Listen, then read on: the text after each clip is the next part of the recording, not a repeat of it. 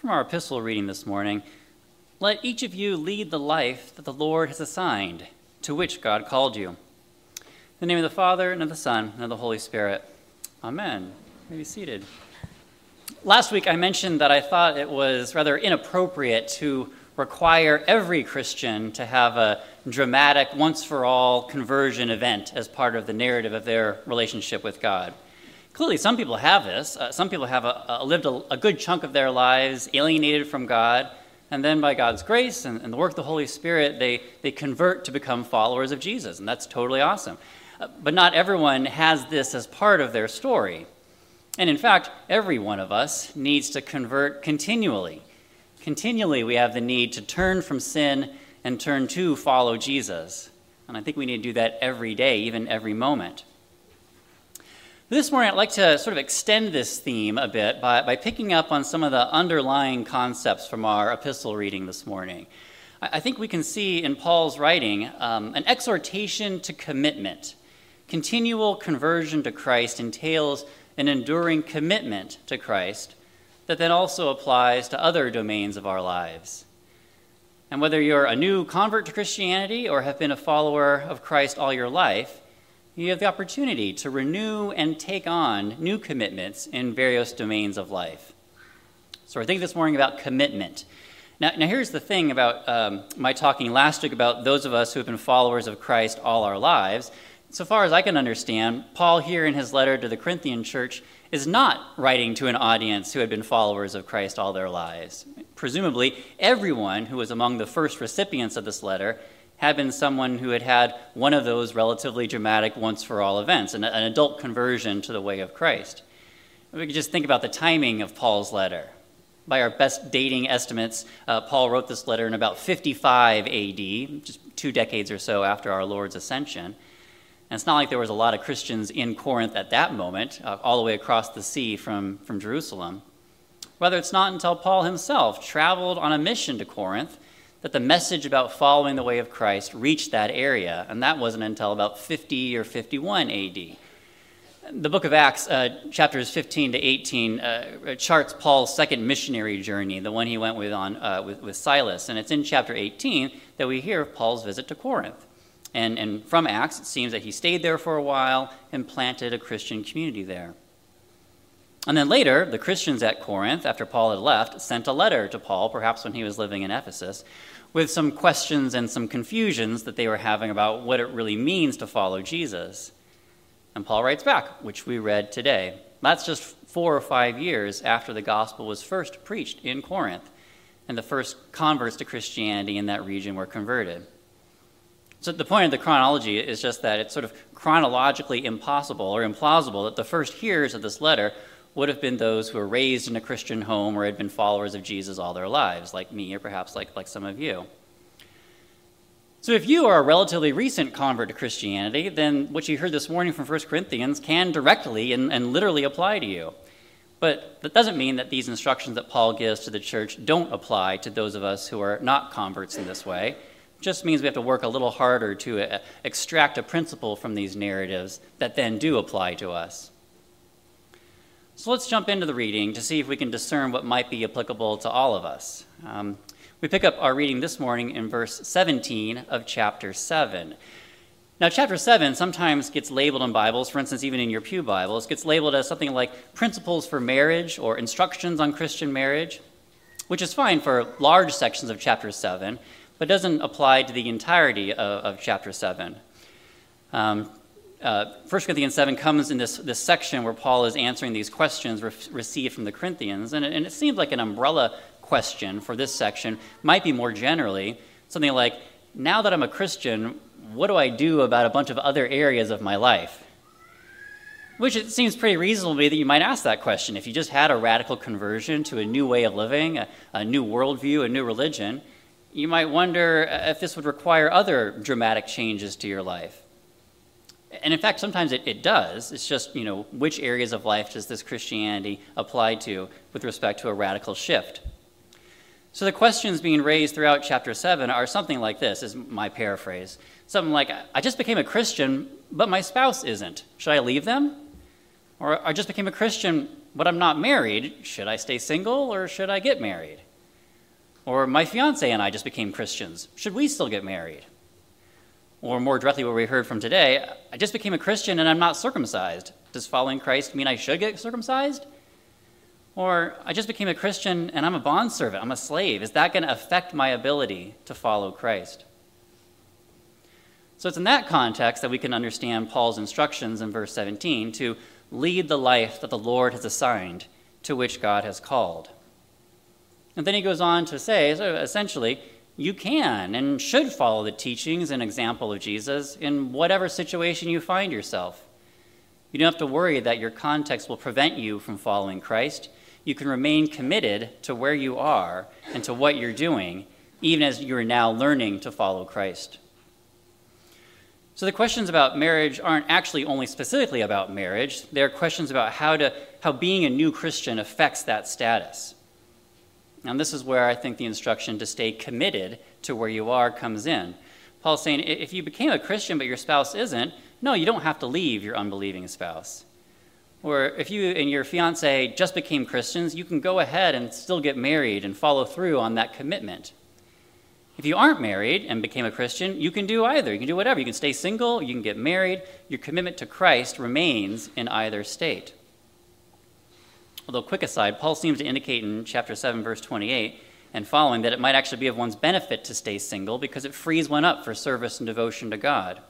But either way, though, single or married, one can be a follower of Christ.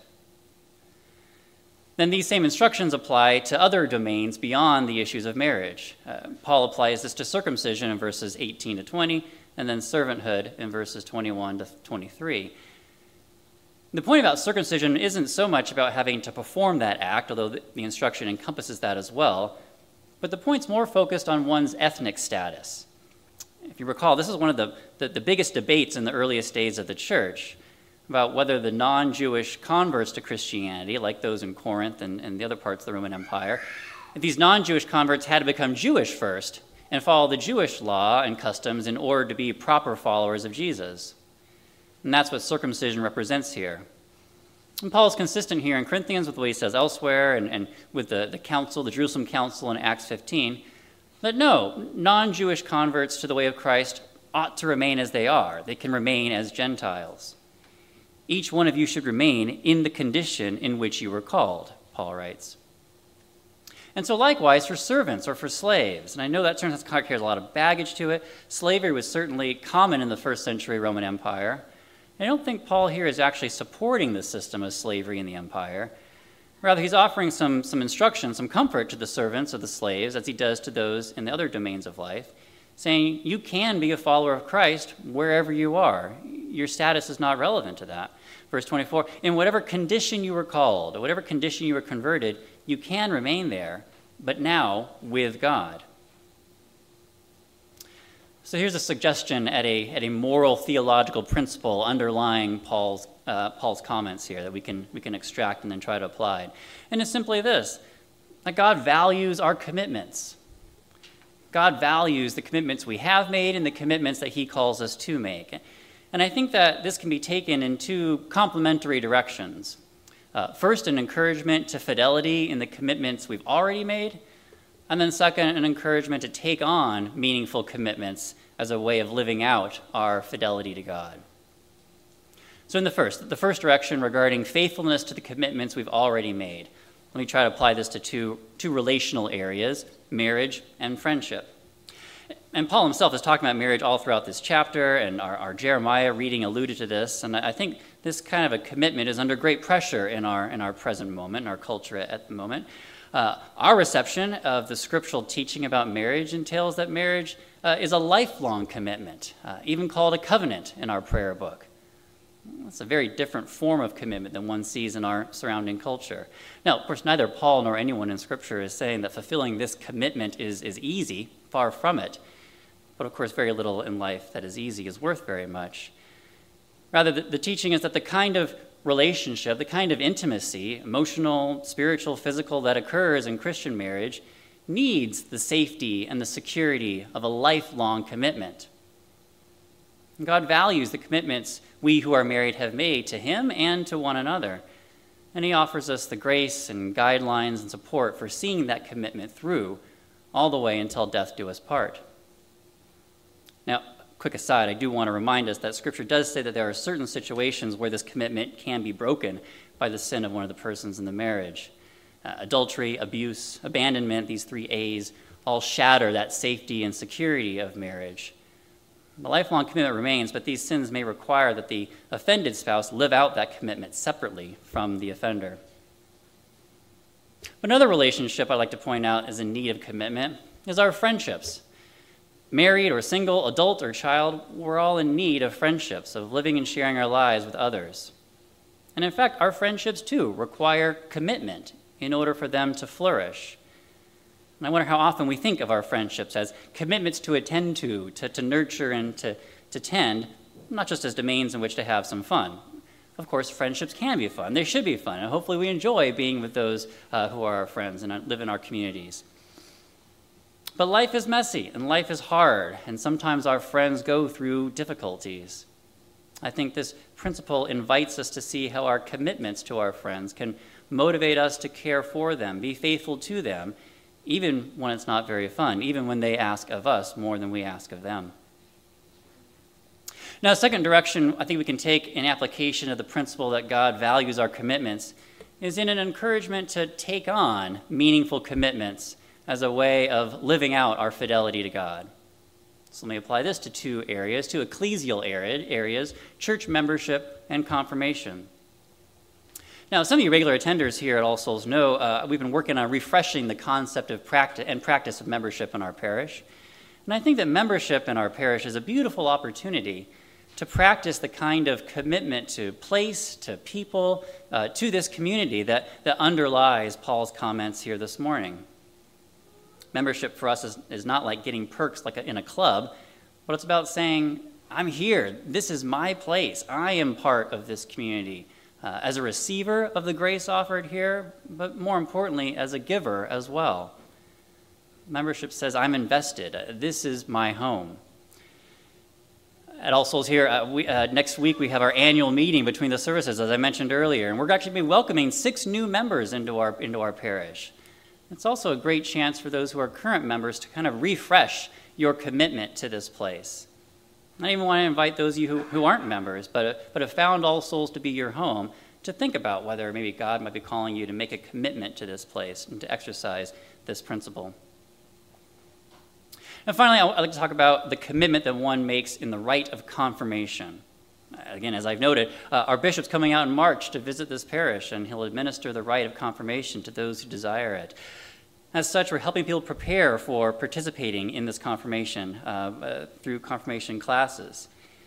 And confirmation can serve multiple purposes, which I kind of outlined a little bit there. Let me just kind of like go deeper into, into one, one that functioned for me, which was an, as an opportunity to, to take on a commitment to the Anglican expression of the Christian faith. Although, as I, mentioned, I've been a Christian all my life, I, I didn't grow up in the Anglican environment. Rather, I was a non denominationally Baptist in Southern California, where denominations didn't really mean anything. Uh, to make a long story very short, in my time in college, I began exploring other Christian traditions, and yet I felt the weight of Paul's instruction here to, to lead the life to which one was assigned. There wasn't anything gravely wrong about the tradition that I grew up in. Uh, I grew to have some theological and aesthetic disputes, but I wasn't sure if those were large enough to move into a different stream within the Christian church. So it took me a long time to move from my like first inklings that Anglicanism might be the place to which God was calling me to my eventually getting there. Ended up being a roughly seven year process. I could share the details in another time, but what became clear to me, and by that time my wife as well, was that this was the Christian stream to which we were called. Uh, this was it. We we're going to make a commitment to it. Sort of Anglican or bust.